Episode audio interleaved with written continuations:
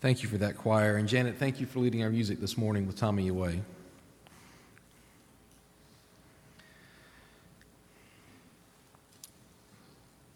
The other night, I was sitting at home watching television when I came across the movie When Harry Met Sally. It's one of those movies that always seems to be on television uh, this time of year. For those of you who may not be familiar with it, When Harry Met Sally is a romantic comedy from the late 80s, starring Billy Crystal and Meg Ryan, and one very satisfying sandwich at Katz's Delicatessen. It's a great movie. It's the story of Harry and Sally and how on New Year's Eve they finally realize that they love one another. The film's denouement has Harry and Sally sitting on a couch facing the camera, giving an interview about their relationship. About how just three months after their New Year's Eve kiss, they were married about how the wedding itself went, and about how it took the two of them 12 long years to really, finally meet one another. If you've seen the film, then you know that that interview is actually the last in a string of interviews that are peppered throughout the whole thing interviews where other couples, typically older couples, do the same. They sit on the couch, they look into the camera, and they tell their own stories of how, over days or months or even years, they met and they fell in love. Because beginnings are like that, aren't they? They're always something new a marriage, for example, the beginning of a new family. But they are also always rooted in something a setting, a history, a story about the people who are involved. Beginnings, in other words, do not just happen like that. Which takes us to our gospel lesson this morning. The beginning of the good news of Jesus Christ, the Son of God. As Britt noted in his sermon last week, we have just started a new church year, and in this year, our gospel readings will largely come from Mark's gospel. This is why today we have just read its opening words the beginning of the good news of Jesus Christ, the Son of God. Mark's is a starkly different opening from the other Gospels.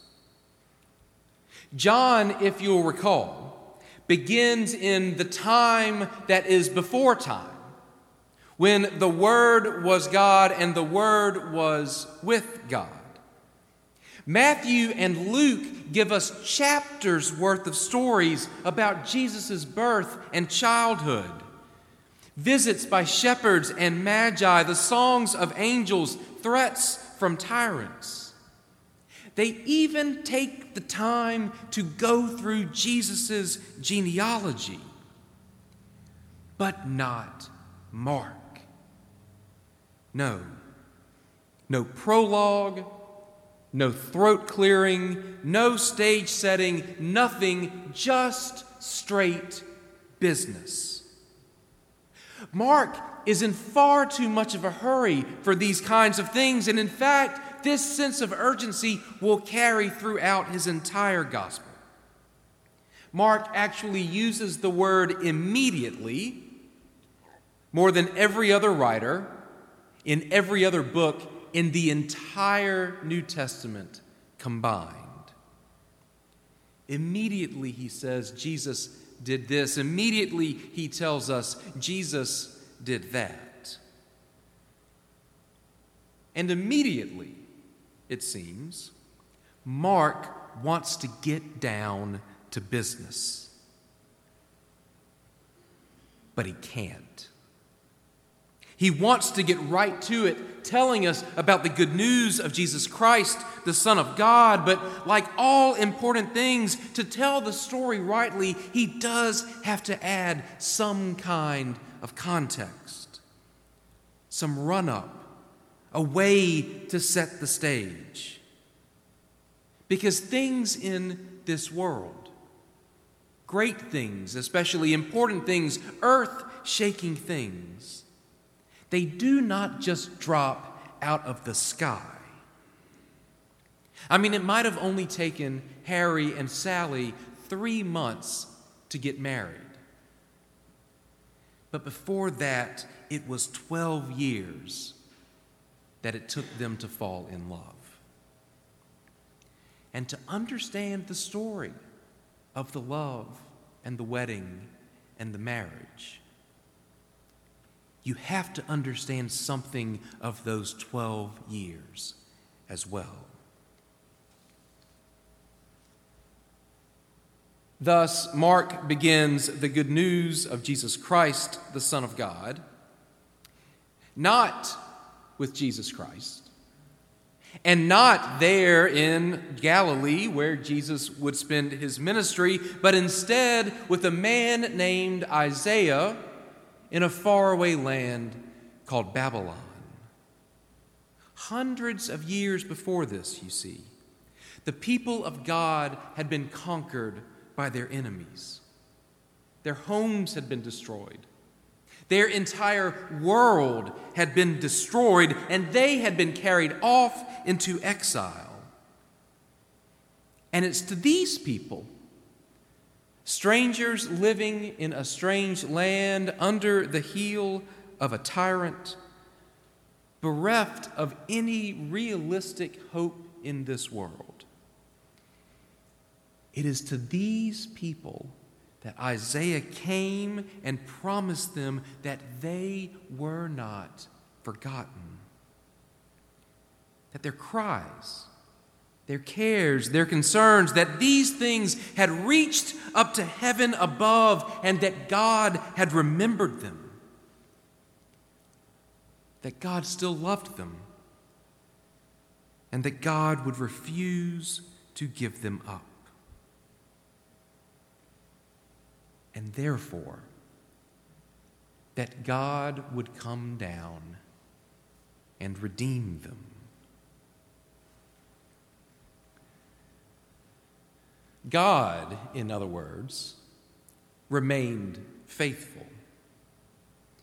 Even when some of God's children knew that they themselves had been unfaithful. And in the Isaiah passage that Mark is quoting from, the one that Allison read a little while ago, we hear that they knew that they had been. But even then, God chose to be true and gracious, to reach out to them, to comfort them, speak tenderly to them. Not to ask whether or not they deserved this, not to count the cost, not even to count their sins against them, but instead to save them and to save them simply because He loves them. In Mark's Gospel, this glance back at Isaiah is only two verses. Mark is, after all, in a hurry. But in those two verses, Mark points backwards to a story that shows us who God was. That God was loving and kind, faithful and forgiving, and therefore, in those two verses, Mark is showing us who this God still is. He's reminding us why this good news that he is so anxious to share with us is, in fact, well and truly good. Because it is news. It is something new. Make no mistake about it, while the good news that Mark is getting ready to share with his readers and to each and every one of us is rooted in the same good news that Isaiah proclaimed to God's people suffering exile in Babylon.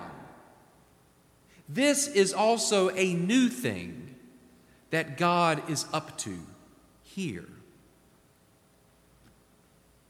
It begins in similar circumstances, as it turns out. Israel again finds itself languishing beneath the heel of a foreign empire. This time it's Rome instead of Babylon. God has sent a messenger to his people to promise them that their redemption is near.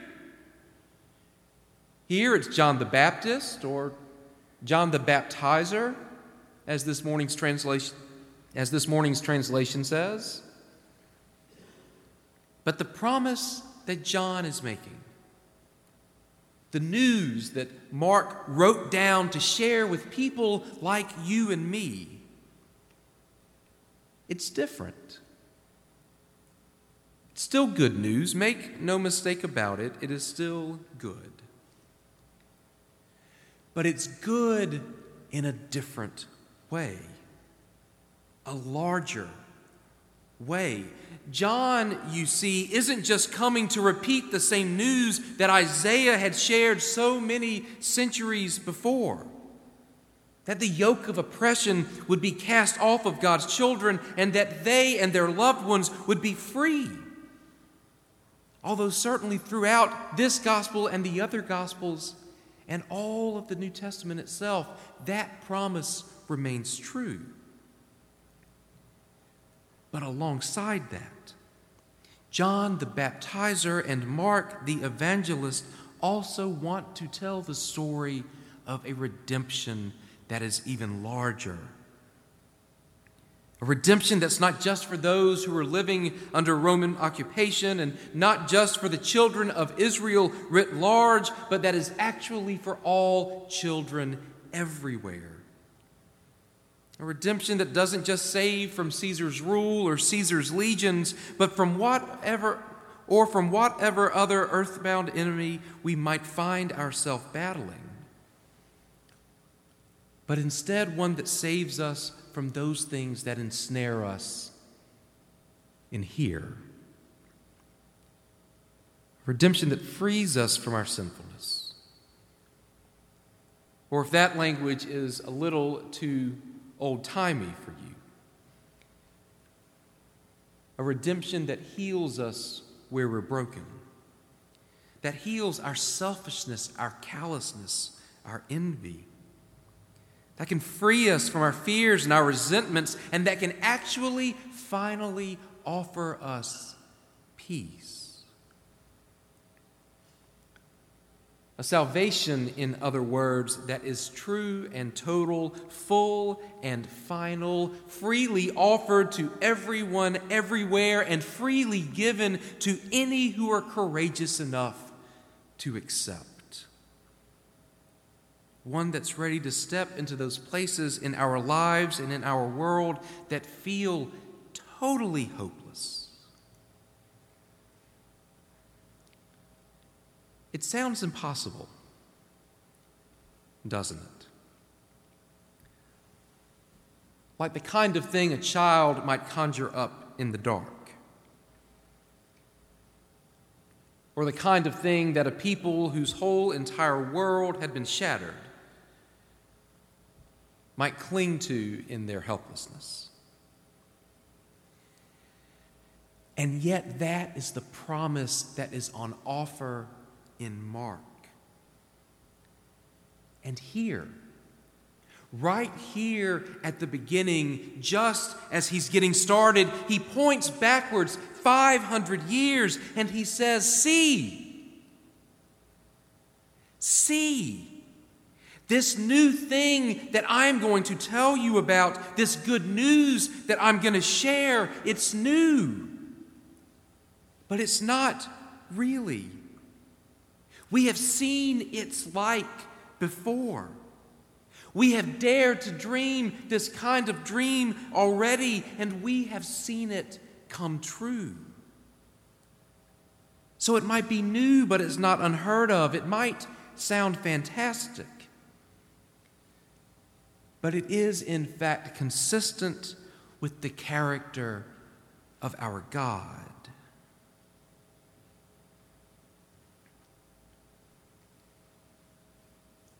It's really no wonder then, is it, that Mark is so anxious to get started.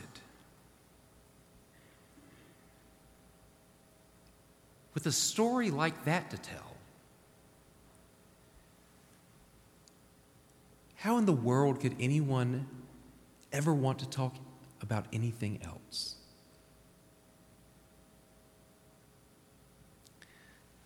Thanks be to God. Amen.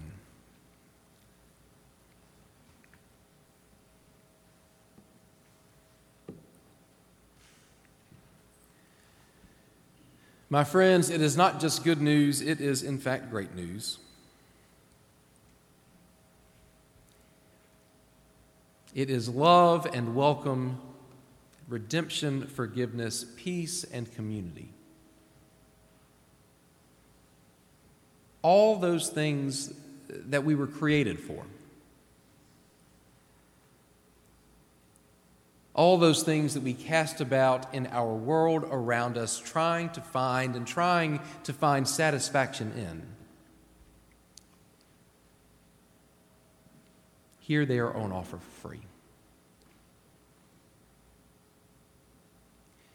If you're here today and you would like to accept that offer, or if you are here and you already know this good news of Jesus Christ, the Son of God, and you wish to join with us and share that with our neighbors all around us in Jacksonville and beyond, then now is the time in our service when such things might be made known publicly. As we stand together as we are able and sing.